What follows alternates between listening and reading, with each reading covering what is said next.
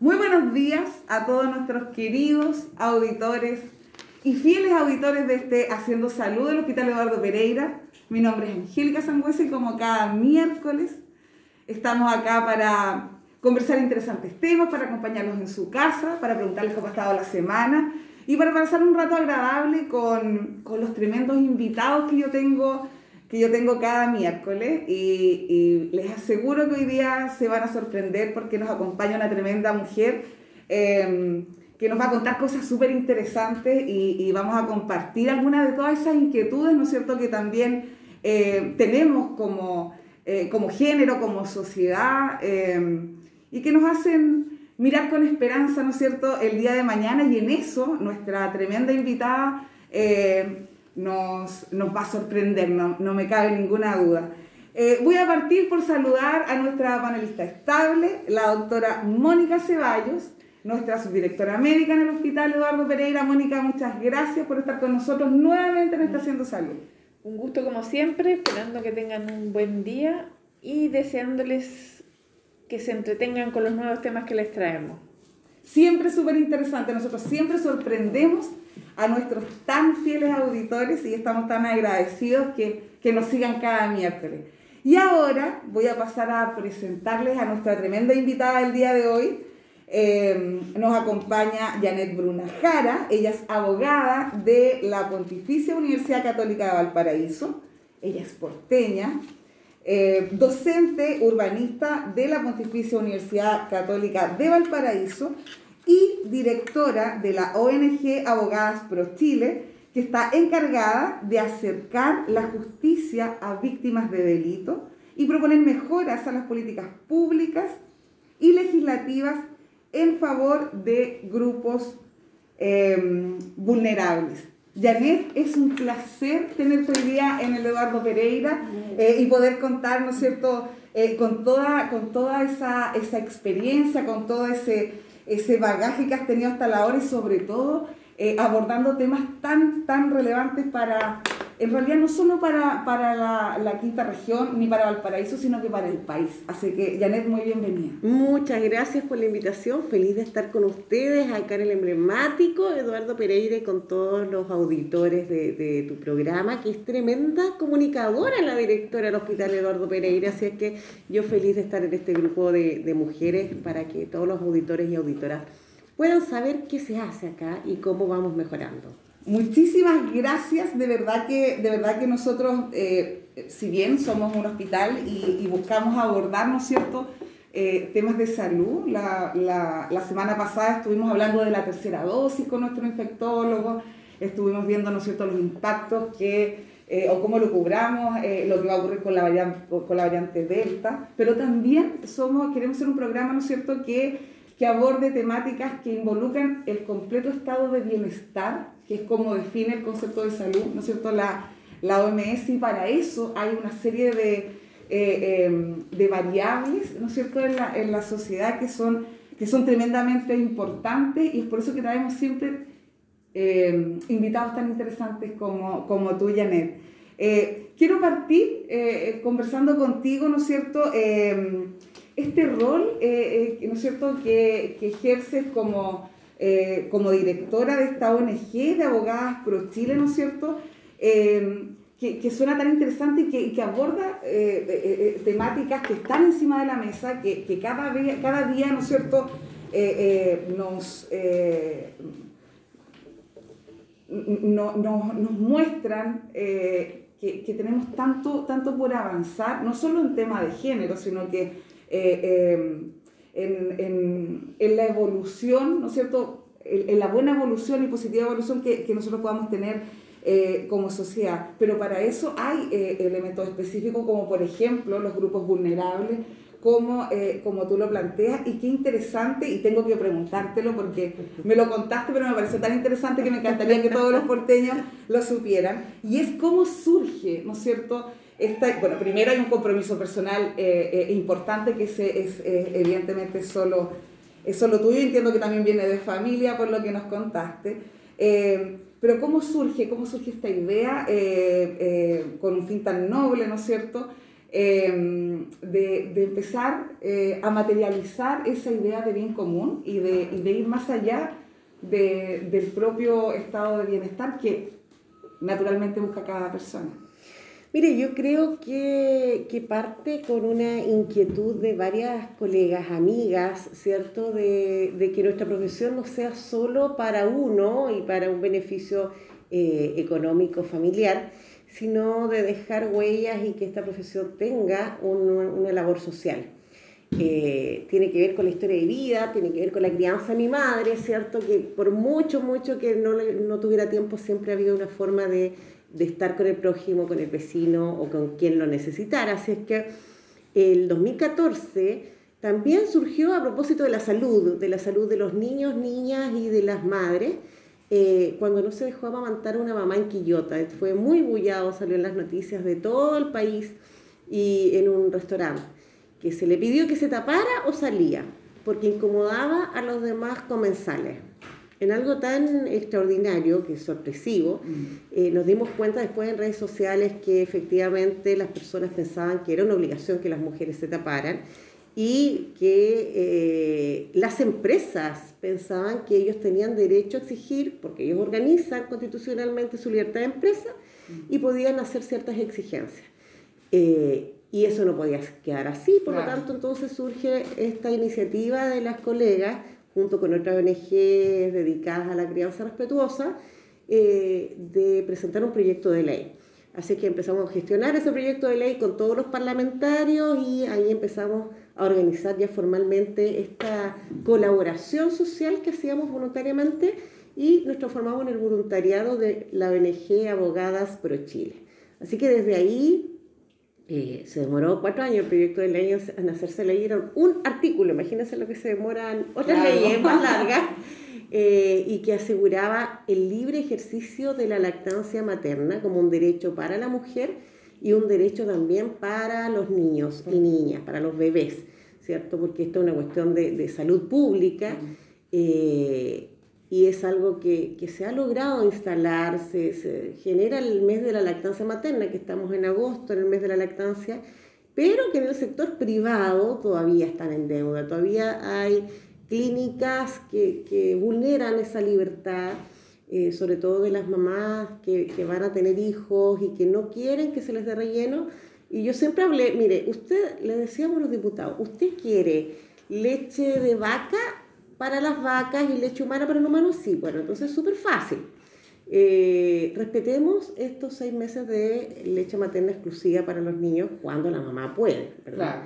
Y, eh, y que sea secundaria la leche de vaca. No me pueden estar dando leche de vaca para los humanos y decir que no, si yo respeto la leche, la, lactancia materna, ¿cierto? Pero aquí me regalan leche fórmula eh, a todas las mamás, entonces lo que potencian es la leche fórmula. Por lo tanto, ahí ya se ha trabajado bastante. Eh, el sector público, ustedes están muy avanzados en esto, pero todavía tenemos denuncias de mamás hace poco, un par de años atrás, en el mall de Avenida Argentina, en el mall chico que está ahí de Paseo Ross. Eh, una mamá denunció que la habían obligado a ir a una sala para amamantar y ella no quería. Y eso también tiene que ver con la libertad. No me pueden, por mucho que haya un lactario, eh, eso no es un gueto, ¿no? Y por lo tanto no me pueden obligar a salir donde yo estoy transitando a, a un lugar específico. Así es que haga la denuncia. esto es discriminación y la que se conoce como la acción de la ley Samudio para la discriminación. Eh, es todo tipo de discriminación que se ejerce. Si ustedes hacen la denuncia, evidentemente van a llegar a buen puerto para que otras mujeres y otros niños, los bebés no pueden hablar, pero otros niños no sean eh, así de discriminados. El pecho de la mujer eh, puede tener múltiples funciones, pero la mujer decide eh, sobre sus pechos, cómo lacta y sobre todo respetar los derechos del niño y niña. Janet, ¿tú consideras que este tipo de acciones, de, que relevar este tipo de cosas, viene em, a fortalecer, ¿no es cierto?, la conciencia de las mujeres, específicamente en el área que estamos hablando, de, de ser eh, agentes de derechos que, que, que, puedan no estar ni siquiera conscientes de que lo tienen? ¿O tú crees que eso eh, eh, simplemente marca, eh, digamos, un, eh, un verificador de injusticias, tiene que ver con nuestra formación, tiene que ver cómo, cómo la sociedad nos trata. ¿Cómo, cómo ves tú eh, eh, eh, esa situación? Yo creo que las mujeres eh, están entendiendo que hay derechos, ¿verdad? Eh, y que tienen que ejercerlos y que muchas veces esos derechos no solo son en beneficio propio, sino que también son en beneficio de sus hijos. En este caso, fíjate que si una niña eh, ve a que la mamá se tapa, cuando ella crezca se va a tapar. Y no es que te tapes el pecho, sino que estás tapando a tu hijo y lo estás colocando. Si a nosotros nos asfixia una mascarilla y lo hacemos por una cuestión de salud, ¿por qué teníamos que colocarle esa máscara al hijo para taparlo mientras amamanta y perder el contacto eh, visual con mi hijo? ¿verdad? Porque finalmente eh, las matronas aquí me han enseñado mucho, porque para hacer un proyecto de ley uno tiene que estudiar mucho Claro. lo técnico. Eh, se genera apego en ese contacto visual. Por lo tanto, si, si a alguien le incomoda, el problema es del incomodado, ¿no? Y aquí las mujeres sí aprendieron, aprendimos harto, hicimos tetadas en todo Chile, porque le llamaron jornadas de lactancia en las plazas públicas. Y me pasó a mí, en un municipio muy particular, que llega una solicitud y un señor que estaba a cargo de cursar las solicitudes de autorización para ocupar la plaza, es como para señalar que vamos a hacer una reunión en la plaza, digamos, no, no había nada más que eso. Eh, y pide un pronunciamiento de la dirección jurídica para saber si eso era contra la moral y las buenas costumbres.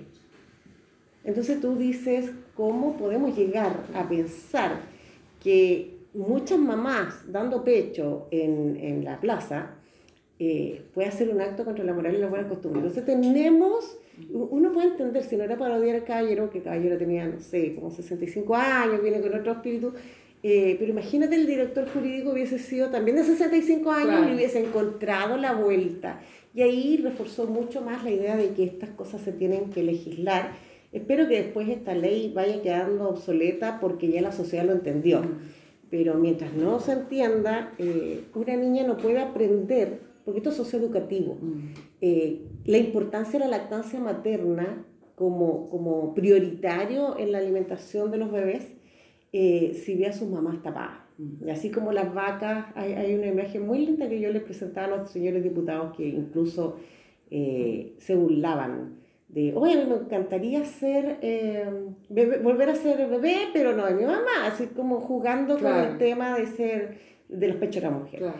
Y ahí, en medio de la comisión, en donde habían un montón de ONG feministas, se manda el diputado, no voy a decir el nombre, se manda ese comentario y todos los que estaban, cuando vieron que estábamos todas serias y, y, y movíamos la cabeza, entonces ahí se Que no callaron. fue gracioso, ¿no? Claro, es decir, mira, también uno estratégicamente, yo le decía a las demás, oye, cállense, yo necesito que esto salga y salga con la aprobación de los demás.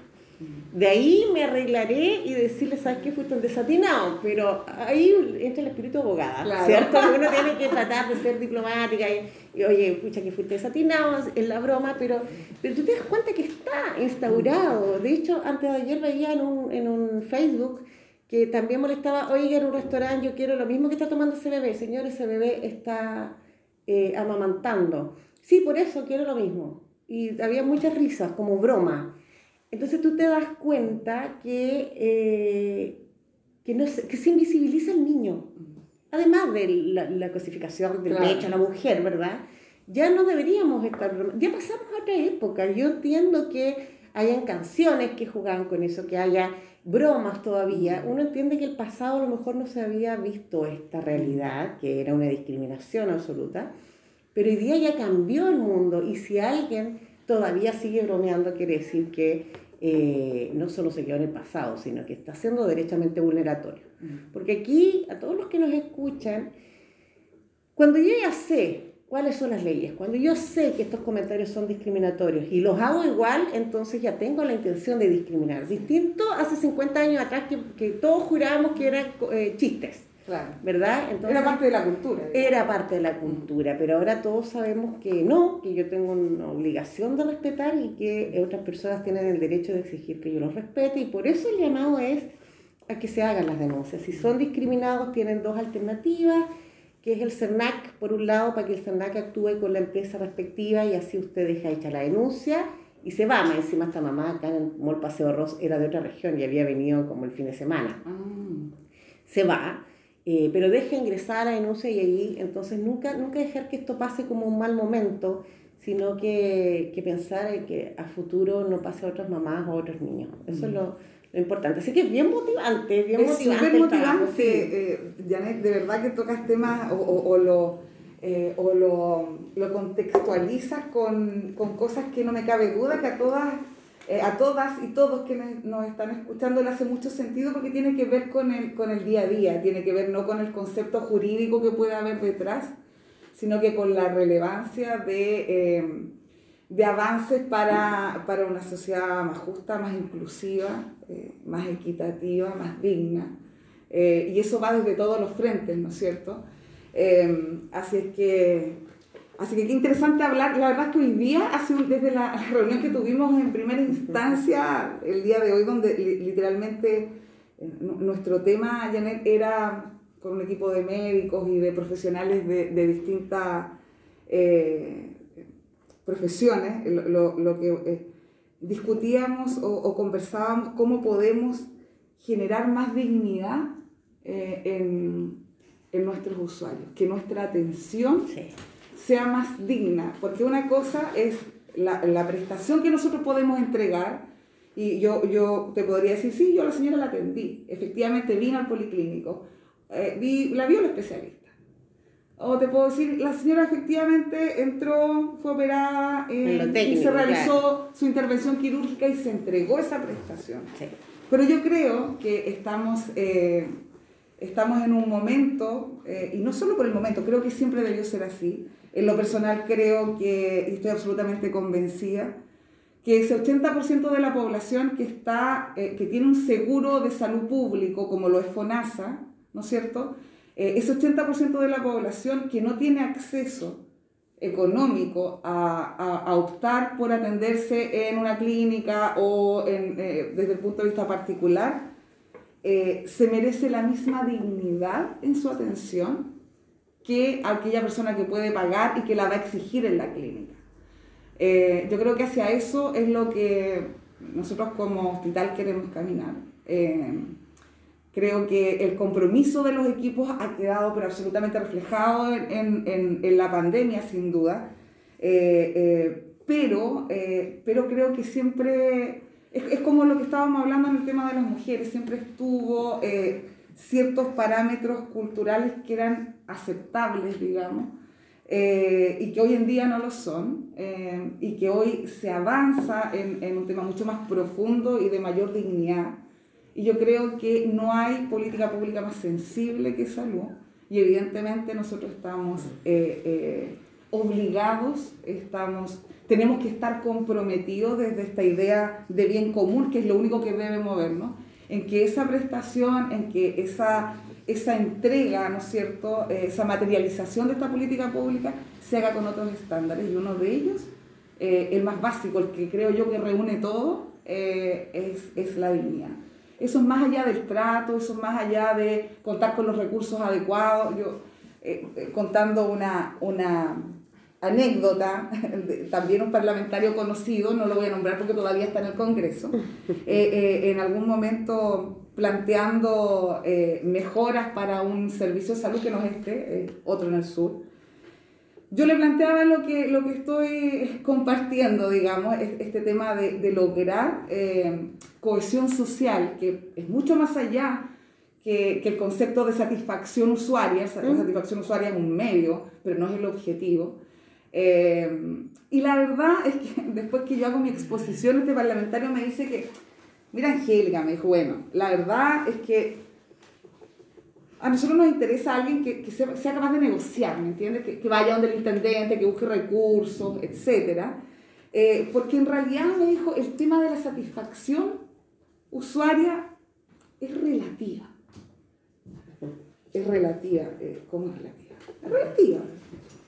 Entonces yo le dije, bueno, para ti será relativa, porque si tú tienes una hernia o tienes que operarte de una cole o en fin, tú no vas a estar años con una hernia a cuestas, con todo lo que te significa y esperando que ojalá algún día te llamen. porque eso no es digno. Y eso no es relativo, eso es una realidad de muchas personas. Lo que pasa es que no es la tuya. Porque tú vas a ir a un centro de salud y lo más probable es que te operen al día siguiente o a los dos días una vez que hayas terminado tus exámenes preoperatorios. Entonces, eh, si, y debo decir que ese parlamentario es médico de profesión. Me pasaba lo mismo con el caso del diputado que, que yo les comentaba que se burlaba de este tema. Eh, también era médico. Sí, no, triste, triste realidad porque se desconectan con lo que pasa a la gente. Yo soy FONASA y yo soy FONASA no solamente, bueno, evidentemente por un tema sueldo, sino que porque me revelaba tener que pagar el ISAPRE eh, un costo mayor eh, por ser mujer. Y como soy chúcara, entonces no, voy a ir a ISAPRE. Y me tocó ser atendida en un evento que tuve en Van Buren y, y, el cariño fue bastante grande, fue buen trato. Yo sé que hay muchas personas que han pasado, todos tenemos distintas experiencias en los servicios públicos. También mi, mi marido estuvo, tuvo COVID, estuvo hospitalizado y lo que más destaca él fue que cómo lo trataban, cómo está mi niño, corazón, le tomaban la mano eh, y, y todos en definitiva con la pandemia entendemos que las personas para recuperarse necesitan un trato no solo respetuoso, sino con, con, cariño. Hay alguien que está enfermo, que está preocupado, que sabe que tiene a su familia, que no sabe qué, qué le va a pasar en el trabajo. Todos tenemos preocupaciones, pero aquí en la pandemia se mostró que ese trato humano puede llevar a recuperar la salud mucho más rápido. Y, y yo creo que también aprendieron lo, el personal de salud en todos, todos los sentidos. Esto no es de clínica o, o servicio público. Así que yo creo que nos queda un gran desafío. Yo sé que el personal de salud también ya está estresadísimo en todas partes, tienen turnos de 24 horas, en la UCI, enfermeros que tienen, me decían que estar eh, cuidando a los abuelitos cuando se ensucian, ellos mismos trabajan cuando es pega que hacen los test y algunos enfermeros dicen, no, se lo haces tú. Bueno, pero yo creo que han ido superando esos paradigmas de que, que el paciente espera hasta que llegue el test entonces el, enfermero me decía, yo no entiendo por qué yo no puedo limpiarlo, porque a mí me dijo la, la gente de enfermería, yo no, tú no lo limpias, eso es pegateas. Bueno, pero si no está o está haciendo otra cosa, eh, no, uno no se lo baja eso. Entonces cuando me dice este cabro, es, es increíble cómo existen estos paradigmas al interior de las instituciones que van eh, generando que el paciente eh, sea tratado en forma humillante, porque estar sucio, una persona que le voy a hablar, que está entubada, eh, y que no, que no respeten como ser humano simplemente por una cuestión de cargos o de posicionamiento jerárquico es tremendo y eso pasa en hospitales, pasaba también en el sector privado. Tenemos el caso del hospital clínico de, de Viña del Mar, que es cierto, que con estas dos chicas enfermeras que se suicidaron. Entonces, eh, tenemos que hacer, como tú dices, un llamado a la cohesión social. Acá no somos enemigos, somos todas personas que si todos colocamos un granito de arena, podemos salir adelante. Entonces también es el trato respetuoso de los funcionarios hacia las personas. Yo sé que hay muchos que están sufriendo dolores muy grandes porque no pueden operarse, una operación les sale 5 millones afuera y no tienen cómo, pero sí podemos optar a, a, que haya un trato respetuoso mutuamente, entender que el funcionario lleva 24 horas, entonces el por favor, el gracias, el buenos días, el buenas tardes, sigue siendo todavía una regla que, que dulcifica. ¿cierto?, eh, la atención y, y, la gestión que uno pueda tener en ese momento. Pero sí, nos falta mucho. Yo no sé cómo estén ustedes en, la, en las listas de espera, pero es dolorosa la lista de espera. Y con el COVID descubrí la diferencia también de lo que es estar en el sistema ISAPRE y en el sistema de salud pública. Y ahí uno dice, bueno, yo debería entrar ISAPRE, ¿no? Pero, pero no, aquí me mantengo en FONASA porque la idea es eh, nunca desconectarse de esa realidad, sí, nunca desconectarse. Así que con el favor de Dios hemos estado bien, pero, pero hay mucho, mucho que solucionar y por eso se destaca la gestión angélica que tú, que tú has tenido con este sentido de realidad y sentido de urgencia. Mm. Porque si, si los directivos se nos duermen, o si dicen, bueno, pero si esto siempre ha pasado así y la gente siempre ha sufrido, entonces el mundo no va a cambiar. Y, eso es destacable para todos los auditores y auditoras, saber que acá Angélica hace un trabajo pensando siempre muy, muy proactiva y pensando siempre en que mañana podemos estar mejor. Así que, pero eso depende de la gestión que uno haga hoy. Así es que las autoridades también tienen que entenderlo y ojalá vayan eliminándose todos esos parlamentarios y autoridades que, que piensen así. conocido alguna vez. Depende de nosotros, así es. Así nomás. Janet, eh, bueno, hemos hablado del contexto de la pandemia, eh, hemos hablado de, de, de, de, de toda esta historia y les, les quiero hacer una, una, pregunta a las dos, las quiero eh, contextualizar en esto. hemos hablado, ¿no es cierto?, de cómo hemos ido evolucionando como sociedad y en fin. Pero esta pandemia no ha habido ningún, ningún área que haya dejado, ¿no es cierto?, fuera. Eh, ¿cómo, ¿Cómo ven ustedes que la pandemia ha afectado eh, específicamente? Hablábamos el otro día, tuvimos la ceremonia del trabajo y nos contaba el impacto del trabajo en, eh, en el género, digamos, en, en, la mujer. En la mujer. Pero en, en términos sociales, generales, ¿cómo han visto ustedes que la pandemia ha impactado a las mujeres? Para bien, para mal, ¿qué, qué ha ocurrido? Mira, yo creo que se releva, es decir, se demuestra la importancia de la labor de cuidado que en forma innata ha sido encargada a la mujer. No porque los hombres no puedan hacerlo, sino que en cierta forma las mujeres hemos hecho, hemos sacado de esa labor de cuidado a los hombres y tenemos que volver a incorporarlo. Hablo de labor de cuidado en las casas. ¿Quién se queda con los niños? Eh, porque ya no ¿Quién podemos, hace el almuerzo? ¿Quién hace el almuerzo? Porque ya no podemos tener una asesora La lavadora está llena. no podemos tener, no tenemos colegio, no tenemos jardines infantiles. Entonces el 2020 eh, se mostró que la mujer, hemos, habíamos avanzado mucho, pero la mujer es finalmente la que se repliega a la casa, deja su trabajo y su vida profesional y se encarga de las tareas de los niños, de tenerlos ahí, de conectarlos, de enseñarles y eh, eso repercute evidentemente en el desarrollo profesional de la mujer. Eh, es tremenda la labor de cuidado, pero sí nos enseña que los tenemos que incorporar a los hombres en esa labor de cuidado. Eh, y tenemos Porque que esto no lograr. es excluyente, ¿no es cierto? No, No se trata de unos o otros. no. Es- E- e- esa es la mirada, en el fondo. Está más desarrollada la mujer, claro. Si es a la mujer a las que nos regalan un bebé, a los que tenemos que mudar como muñecos y entonces aprendemos de chicos. Y, y si tú ves a un hombre con un muñeco, vas a empezar, todavía existe el paradigma de que no corresponde. Bueno, ¿cómo capacitamos a los hombres desde niñitos para que vean que sí ellos pueden mudar, que sí ellos pueden eh, lavar las cosas en la casa y encargarse de los cuidados? La- los adultos mayores también, eran las mujeres, son las mujeres las que se encargan mayoritariamente de sus Por lo cuidados. general los papás se quedan con las hijas mujeres, Claro, no con los varones, a menos que no se encargue la nuera. Efectivamente, efectivamente. Entonces acá hay un llamado también nuevamente a las autoridades a que esta labor de cuidado, fíjate que genera un impacto económico al país.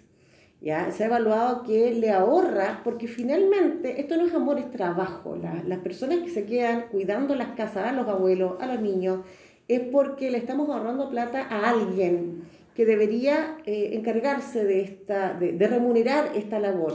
Porque yo conozco muchas mamás que me dicen, yo trabajaría feliz, me, me dejo nada. Entonces me dejo nada, me dedicaría a mi hijo, me dejo nada, me dedicaría a, a lo que me gusta hacer en lo profesional, eh, pero no, no puedo. Entonces tene- yo creo que hemos sacado hartas lecciones. Y primero, que sí podemos hacer teletrabajo, ¿cierto? Que, que, que sí podemos trabajar por productividad y que sí eh, tenemos la expectativa de que, de que se visibilice esta labor que ha estado tan oculta respecto a los cuidados de la mujer y que sean eh, correctamente remunerados. Así es que, en definitiva, tenemos grandes desafíos que es recuperar hoy día el posicionamiento laboral de la mujer porque hemos retrocedido ya, chiquillas, 20 años, eh, estima eh, las Naciones Unidas, en el posicionamiento laboral de la mujer. Así es que es nuestra tarea volver al trabajo. Sí. Mónica, ¿cómo lo ves tú? O sea, yo opino lo mismo que ella. Generalmente y educacionalmente y siempre nos han enseñado que la mujer es la que se tiene que hacer cargo de, de los niños y de la casa y, Y de los adultos y mayores. mayores, y el que se repliega generalmente y el que deja su puesto de trabajo es la mujer, no el hombre. Ahora hay más, hay más hombres que han cumplido esa, esa función, que se han quedado en la casa, que pueden hacer teletrabajo, pero realmente esto ha estresado significativamente la capacidad que tenemos de cuidar de los niños y- o de los adultos mayores y trabajar en esta condición en la que estamos ahora. Eh, y claramente lo hemos visto que las familias que son muy numerosas, la distribución, los turnos para apoyar a los adultos mayores es más significativa, pero hay familias que son un hijo a cargo de Sí, dos y, padres. tenemos, y tenemos pacientes, por ejemplo, que tenemos dificultad para que la familia se haga cargo y tienen nueve hijos. Eh, Hay de todo. Yo lamentablemente no lo puedo creer, no, de verdad yo siempre digo lo mismo, que el programa se nos va como si nada, pero la verdad es que hoy día parece que transcurrió mucho más rápido. Eh, Janet, eh, si te quieres despedir de todos estos fieles auditores de la Haciendo Salud y agradecerte profundamente y dejarte inmediatamente eh, comprometida para que nos acompañes en otra oportunidad. Pero por supuesto el compromiso está y decirle a todos nuestros auditores que me pueden ubicar. Yo en general trato de responder todas las preguntas que me hacen en redes sociales, así que en Twitter abogada Bruna, en Facebook Janet Bruna y también en Instagram Janet Bruna con J. Con J ahí me pueden ubicar y si me mandan mensajes yo les puedo contestar porque una, una asesoría no, no cuesta nada, así que... Miren qué buen dato para todos nuestros auditores. Feliz, feliz de estar con ustedes, de compartir y mucho, mucho éxito en toda la tremenda labor que están ejerciendo ustedes. Así que yo feliz de compartir. Muchas gracias, Janet. A todos ustedes, un abrazo gigante. Nos vemos el próximo miércoles. Que tengan una excelente semana. Y nos vemos en la Estación de Salud del Hospital Eduardo Pereira.